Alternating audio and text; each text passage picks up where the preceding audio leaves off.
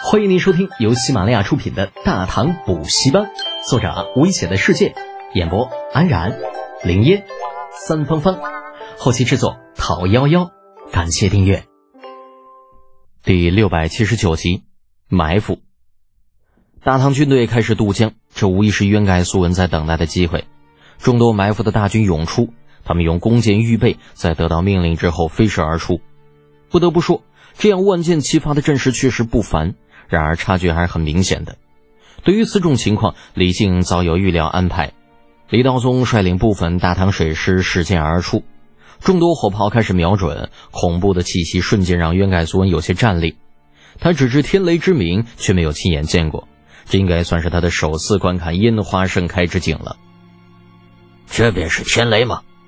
渊盖苏文眉头直跳，莫名有些担忧，他也不知道说什么好了。脸上浮现出些许疑惑，但更多的还是畏惧。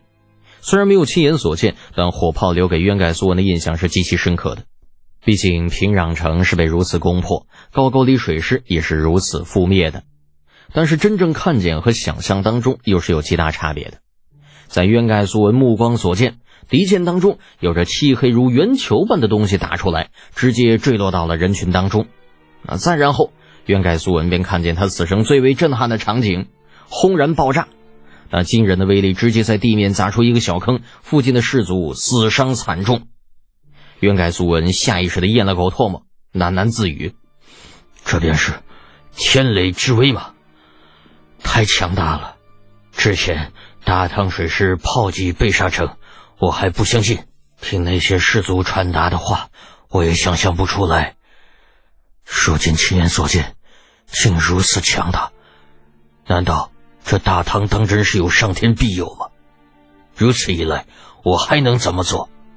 火炮的威力还是足够的，那直接让渊盖苏文陷入了自我怀疑。这场战斗直接颠覆了他的三观，如此见所未见的炮击令他胆战心惊。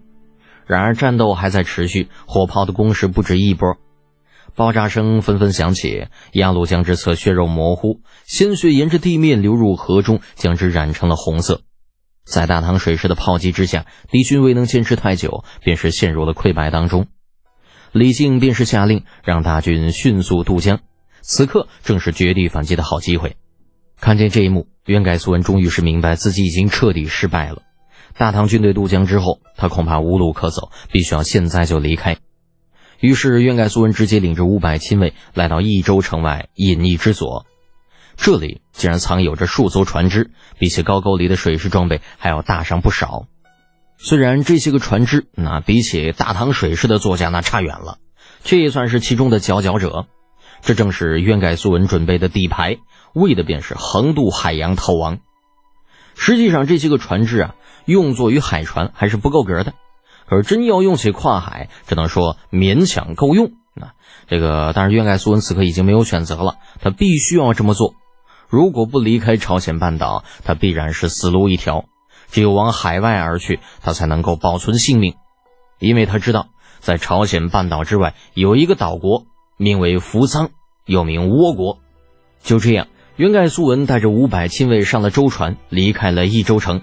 他们沿着海洋而行，寻找着海外岛国，那里是他们唯一的生机。连元盖苏文都跑了。那剩下的士卒如何能够对抗强大的大唐精锐嘛？无非就是一路横推而已，所过之处无人敢反击，显得无比顺利。待到了平壤城啊，李靖、李承乾便是去见了那位容流王。在高句丽王宫当中，李承乾看着那中年男子，意味深长的说道：“原本还不想将事情做到这个份上，但谁让你们竟然如此肆意妄为呢？”在翻译之后啊，容流王脸色有些难看。实际上，他那心里啊就很是后悔，自己为什么一时那就头铁，非要跟大唐硬磕那么一下呢？这不鸡蛋碰石头吗？都怪自己听信了小人渊盖素文的谗言，最终导致了这样的结果。虽然说渊盖素文实力强悍，但是比起中原王朝来还是远远不足。只是此前的容流王不曾想到，他也没有真正的接触过大唐的实力。如今大唐兵马席卷高句丽。容流王显然是明白双方实力的巨大差距，可都到这个份上了，容流王还能怎么做呢？难不成说啊，求着李靖、李承乾留他一命，乃至于将高句丽还给他吗，这未免有些痴心妄想了。容柳王再傻逼，也没有傻到这种程度。如今的高句丽已经成为大唐的囊中之物，如果他还这样做，未免惹人嘲笑。倒不如老老实实的选择沉默。那日后到底如何，谁能知晓呢？李靖并没有要拿容流王怎么样，实际上此人如今还是有些用处的。最起码高句丽王在他们的手中，各处势力就没有太大的反抗，助力虽然不算多大，但是也是有其可用之处的。毕竟减少了许多的麻烦。那具体要如何处置容流王，还是要等待各处平定之后啊，回报皇帝陛下再说。李靖带人留守于平壤城中，其他地方便是交给了李道宗和其他将领。那如今大唐兵势已成，基本上都用不了花费多大力气便能够成功拿下。如此呢，耗费了近两个月的时间，李道宗等人终于是归来复命啊！路上耽搁了些时间，但也无关紧要，毕竟还是在入冬之前完成了战事。听得诸将的禀报啊，高句丽各处已经被悉数拿下，如今也只有渊盖苏文不知去向。但是想来他还活着，日后再做其他打算。而在征讨高句丽各处之时呢，李道宗也派人去给百济、新罗二国，啊，给了他们一些暗示啊，说如果不想被大唐兵锋横扫，那还是老老实实的做出选择吧。知道高句丽被横推之后，百济、新罗皆是有些惶恐不安。虽然他们本是死敌，可如今的处境却是殊为尴尬，他们究竟该怎么做呢？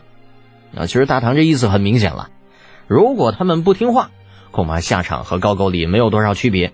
所谓的亡国灭种可不是开玩笑的。既然没有足够的实力，那在面对强者的时候，就必须要选择臣服。弱肉强食的道理在当今最为适用，二国更是心知肚明。因此，在仔细考虑之后，他们终于是给出自己的答复。便是派出使者到平壤城面见李靖，啊，表示他们的心意，愿世代臣服大唐，为大唐藩属。嗯，这是最初的决定啊，还有其他的许多细节需要具体进行商议，比如派遣驻军等等。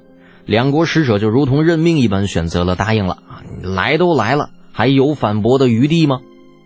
但是这二国毕竟是主动投诚，这个你还是要给人家一些自主权的。但是如此一来，他们就和大唐完全捆绑在一起了。严格意义上来讲啊，也是一种掌控。而与此同时，李靖又得到一个消息，这个消息和渊盖苏文有关，那便是渊盖苏文乘船去了扶桑，想要逃出升天。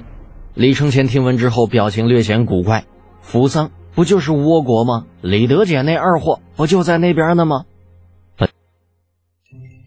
本集播讲完毕，安然感谢您的支持。